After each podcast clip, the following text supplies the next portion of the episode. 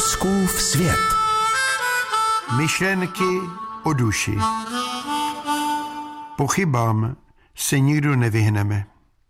Občas se přihlásí, jako by nás chtěli varovat před přílišným optimismem. Je velkým darem mít přátele, kteří naše chmury odeženou. Vím, že stále hýřím velkými slovy o naději, víře, vlídnosti, ale nemohu si pomoci. Věřím, že laskavá slova nejen léčí, ale nalezají odezvu.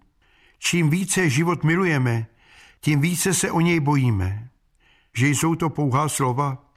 Vím, že se slova nedají koupit v lékárně na žádný recept, ale přesto věřím, že slova, která pohladí, odeženou na chvíli naše lidské smutnění.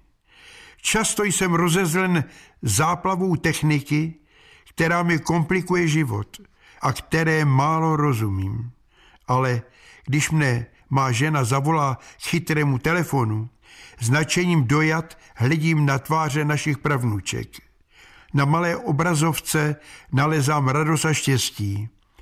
Zapomínám na bulístky, kterých přibývá, zároveň se mi připomene neodbitná myšlenka, do tanečních své pravnučky nepovedu. Nespatřím jejich rodinu, jejich lásky, jejich muže, o prapravnoučatech ani nemluvě.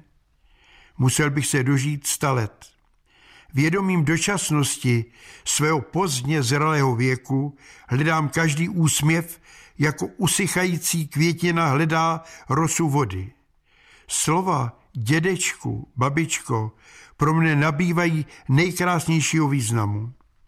Nasazuji si klobouky, tancuji s kytarou, dělám grimasy, zpívám, vyprávím bláznivé pohádky, rozsuchám si vlasy a předvádím opičáka. Jsem dobrovolně šaškem a milujícím pradědečkem. A stále se ke mně vkrádá otázka, co děti čeká, do jaké doby rostou. Myšlenky, které byly vyslovovány již dávno před námi a budou znít stále. Odháním prastarou otázku, co nám přinese budoucnost. Stará moudrá věta tisíckrát je řečená, cti každou obyčejnou chvíli, kdy žiješ, nemáš hlad, máš domov, nezávidíš těm, kteří mají více než ty a nelžeš jiným ani sobě.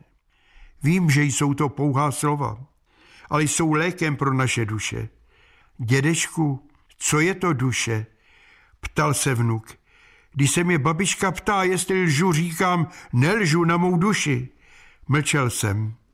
Vnuk se zamyslel, dědečku, duše je asi někdo, kdo dává pozor na lidi, aby nelhali. Neuměl jsem odpovědět. Nechtěli jsem lhát. Fouskův svět.